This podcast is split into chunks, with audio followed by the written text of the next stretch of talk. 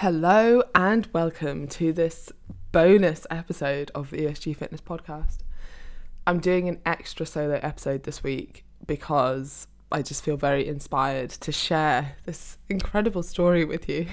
it's not really an incredible story, but this week I felt overwhelmed for the first time I've felt overwhelmed in a long time. And when I do feel overwhelmed, it's normally quite brief and I have I've got much much better at managing my mind. And I actually it was interesting feeling that because I was like oh, genuinely not felt like this for such a long time. And it's a really horrible feeling.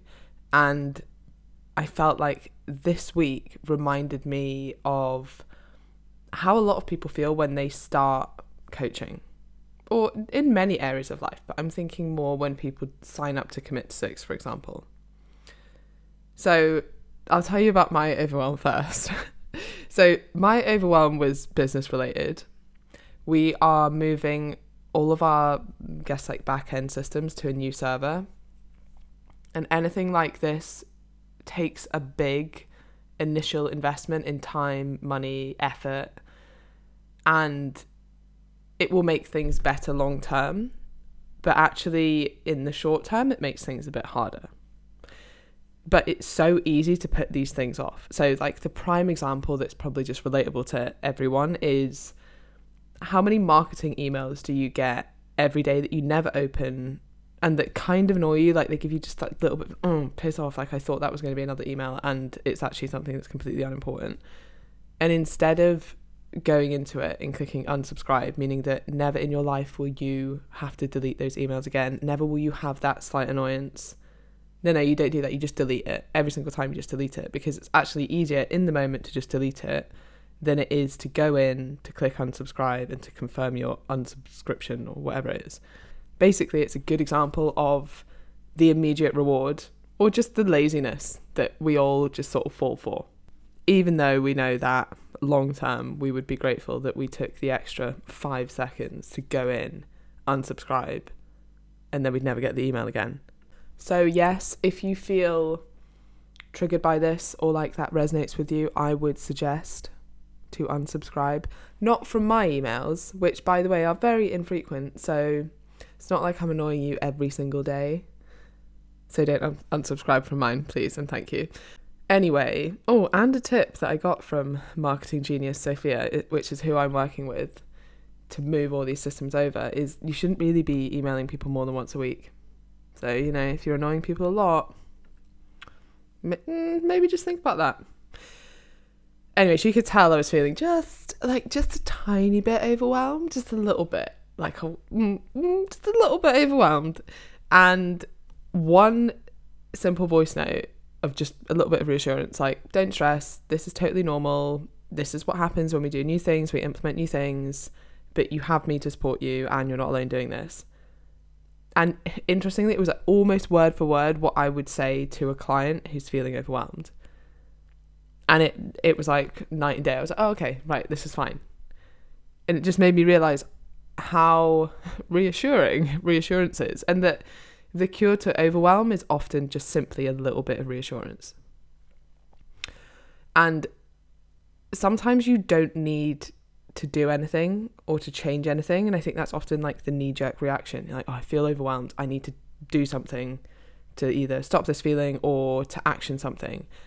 And actually, sometimes you just need a little bit of reassurance. So, for example, I always get one or two messages at the start of Commit to Six. You might be listening to this and thinking, Are you talking about me? And, and yeah, maybe I am, right?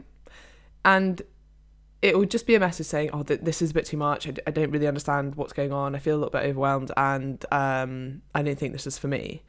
And when I'm like, "Okay, what are you struggling with? Let's talk through it." Oh, I'm not sure what what protein is or where I would get it, or I tried to download the app, but for some reason I I couldn't figure out where it was, and all of them in isolation are really like simple things but all of them stacked up together can kind of push you into overwhelm. So, for example, the reason I felt really overwhelmed was because I couldn't find where this list was because it wasn't that intuitive on the site, and I was just like that, like that. It was just this tiny little thing. I was like, I can't find where it is.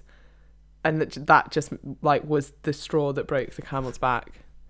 I mean, I'm saying like it was like this huge deal. It totally wasn't. But anyway, sometimes it can just be something little that pushes you into that feeling of overwhelm. Or it might be two weeks in. So we're two weeks into commit six now. And maybe you've not got results yet. And usually what people mean when they say I've not got results yet is I can't see anything yet. And then what am I doing wrong? And the truth is, depending on where you start, two weeks is a very short period of time to see any results, whether you're seeing them on the scales or seeing them in the mirror. Or another thing that came up actually was I'm not noticing any results from creatine. And this is maybe a good point to make. Oh, do I want to talk about creatine? Any mm, okay, well I've started now. But basically, you won't see massive results from taking creatine, and you certainly won't see them like a week later. It's probably going to take you at least sort of two to three to four weeks to saturate your stores, and then the the difference between supplementing creatine and not isn't like night and day like you might not really see a huge amount. I definitely feel like I'm a bit stronger, but equally, I don't really have anything to compare that to because life changes. So many things in your life change. Like maybe I'm just sleeping better. Maybe I'm fueling myself a bit better. I've massively reduced my training volume. So maybe that's actually a benefit and I'm recovering better from that. Like there could be so many things. Um, I'm not really sure why I started talking about that now. Oh yeah, okay. So some some people won't see results in two weeks, and there could be so many reasons for that. But like two reasons that are frequent. I can't really speak very well today. two reasons that come up a lot is that one, you simply don't have that much to lose. And I see this all the time. Like, don't get annoyed that someone who has a hundred pounds of fat to lose lost five pounds in the first two weeks and you only lost one, but you only have five pounds of fat to lose. Like, you have to be rational and logical about these things. And again, this is like focusing on the scale weight. It will fluctuate, and it could be as simple as it's the week before your cycle. And although you have lost body fat, you've also retained a bit of water because of hormonal fluctuations, which means that the scales haven't dropped, despite the fact you've lost body fat. Again, the scales do not measure fat loss, but they are a good predictor over time. So, when I felt overwhelmed this week, my knee jerk reaction, which is interesting to reflect on, was I can't find this damn list thing. I'm just going to move everything back to MailChimp. Like, I'm doing it. I'm doing it. And the comparison here for dieting is this happens to a lot of people. Or this this is a bit confusing. Or there's quite a lot to learn about this. I'm just going to go back to over restriction. I'm going to go back to a meal plan. I'm just going to go back to essentially, you're going back to comfort, back to what you think was working for you, except that it wasn't working for you. It was unenjoyable, it was over restrictive, and the results were short lived. But change is a bit scary, it's a bit overwhelming. So there's always that temptation to go back. And same for me, I'm like, oh yeah, Ma- MailChimp works but it, it's not as good. Like the the service for clients isn't as good. So there is that need. Like there is a need to change. Sure, it works. Sure, I'm sure your meal plan works as well, but it's not optimal and it's not enjoyable. So going back to your old method of dieting or going back to Mailchimp is like opting for the immediate reward or the comfort or the safety of that not the long term reward, which is a little bit scary because it requires change, it requires effort, and it requires potentially moving a little bit outside of your comfort zone and potentially feeling a bit of overwhelm. I don't think that's a feeling that we should actively try to avoid. It's probably a really good sign of growth. Another example of choosing the immediate comfort over long term, what you really know is best for you, is working on your relationship with food because that often means putting fat loss to the side for a period of time. Sometimes it might even mean gaining weight for a period of time. But long term, the results are incredible because doing that work means that long time long long time long term and long time you're not obsessing over food anymore. You're not missing social occasions because you're worried about calories. 90% of your brain power isn't taken up with worrying that you've eaten 10 too many calories or how many calories are in your dinner. The way that you mentally approach a diet is so, so important. And in fact, okay, no, going on another going on another side topic here, right? That podcast is coming shortly, the mental approach to dieting. But I want to keep on point for this. So, my point here is that the cure for overwhelm is really often just reassurance. As soon as I say to a client who's overwhelmed, it's fine, trust me, I am here to support you. You are not alone in this. I want the absolute best for you, and we can absolutely do this together. That's often all you need. That's it. Like, there doesn't need to be any actions in place. It's just that feeling of support and knowing that, like, I know what I'm doing and I'm here to get the best results for you. And as soon as Sophia said that to me, I was like, oh, okay, we're good, it's fine. And I think that it was just such a good reminder to me of the importance of just a little bit of reassurance, like a one minute voice note. So reassuring. And I always really like getting reminders like that and putting myself in like an almost like being coached position or the shoe is on the other foot because it's just such a good, again, reminder of how important offering reassurance is as a coach or as a mentor. Because sometimes as a coach, I think that, or in mentoring, like there's almost a need to action something. Like that comes from the coach sometimes as well. You're like, oh, I need to give some kind of value here. And often, actually, the most value you can give is just simply, oh no, you're doing it all right. Like, don't overcomplicate things. Don't worry. Don't stress about these things. Actually, like, let's focus on these basics and we wouldn't have expected results yet. There's nothing that needs to change. You're on track already, but it's just that reassurance that's needed. And I think that's often what's missing when people try to do these things on their own. Like you're stuck in this overwhelm on your own. Sometimes, oh, maybe one of the cures to overwhelm is sharing that. Like if you're overwhelmed with someone, it feels very different than being overwhelmed on your own. When you're like, no, I'm in this with you. Like, I'm here to support you. I'm your coach. I'm on your team. I'm backing you.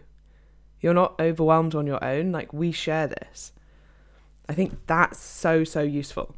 And I guess the fact that I'd not felt that for a long ish period of time, I think that's really common. Like, I think most adults don't feel that, don't feel overwhelmed very often because they're not that used to doing something new which is why when you do feel overwhelmed like oh god i don't like i'm not used to feeling like this anymore.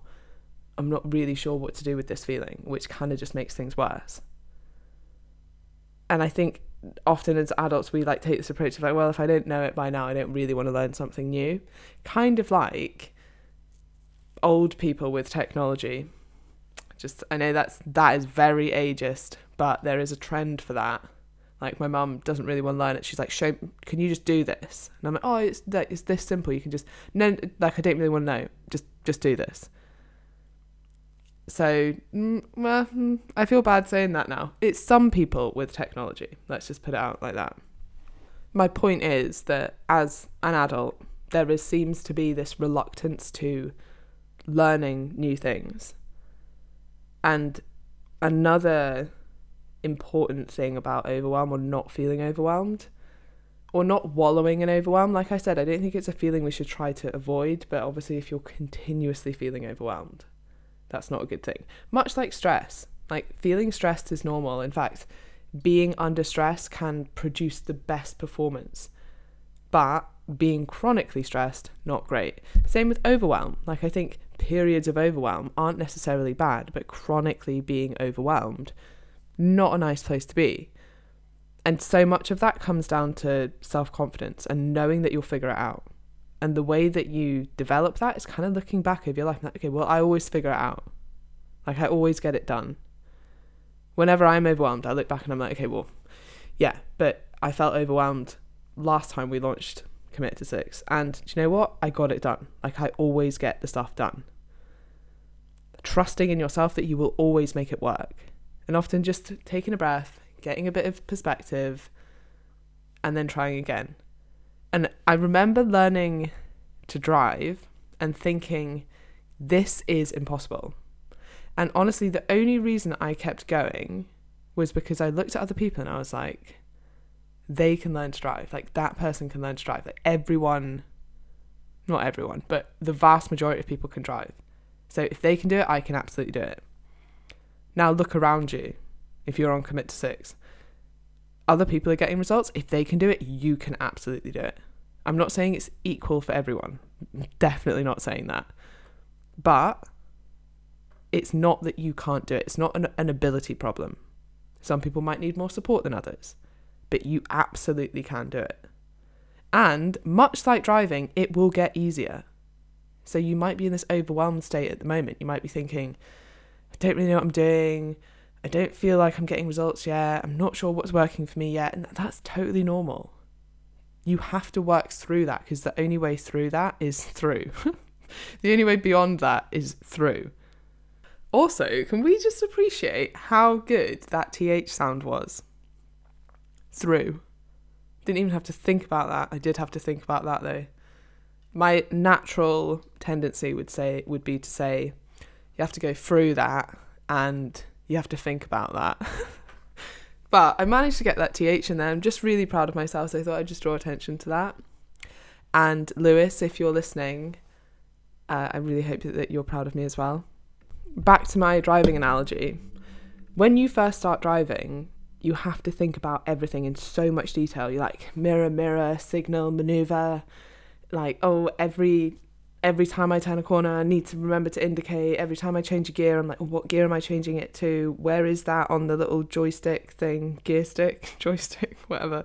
You, you're so focused on doing everything. You have to think about every single action. And now when you drive, assuming you're not currently learning to drive, you're not like, mm, I've got to go from first to second gear. Like, you just do it. You don't have to think about it. It's just like, it's natural. That will happen with anything that you're working hard towards. It will become so, so, so much easier. But here is the thing with new things you have to start somewhere, and nobody starts competent. If you're looking at someone who's so competent and you're almost like, oh, I didn't even want to start because look how good they are at that. I'm like, yeah, because they started before you. That's it. That's the secret. Look at someone who is incredible at doing press ups because they've practiced more than you, because they started before you. Like, that is it. Was I born with nutrition knowledge? No. Like, when you logically think about things, like you look at, I don't know, I'm not saying that anyone's going to turn into a professional athlete here, but even if you look at that level, you're like, yeah, they didn't start that good there's natural talent, but there's not natural talent without a lot of practice. You don't get good at something without practice, and everyone starts not good at something. I was going to say from zero, but I don't think that's totally true. I've kind of I've gone too far with this analogy. Basically, nobody starts competent, and you have to start somewhere. And I think this is really a good point to make about going to the gym as well. I think people are put off by going to gym because like everyone else knows what they're doing. They only know what they're doing because they've been doing it like they they started where you are. We all start in the same place. We all start in the gym not knowing where the dumbbells are and not knowing what to do with them. It's just other people started that a couple of years ago and you're starting it now. And it doesn't really matter when you start.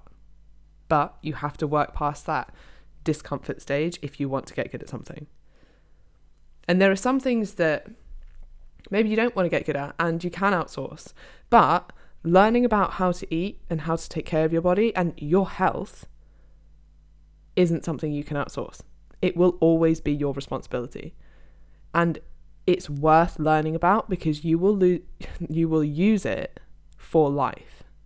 It's not like learning to use something that you're never going to use again.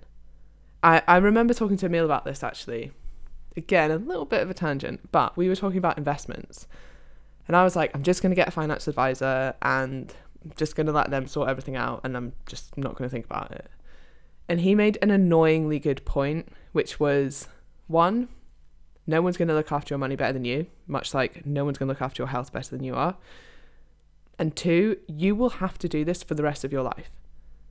So, I mean, slightly different with the financial advisor because you're also paying them a cut So if they're always taking, say, 1%, you'll always have to make, you'd have to hope that they're making you 1% more via their knowledge. Anyway, this is going maybe too far that direction.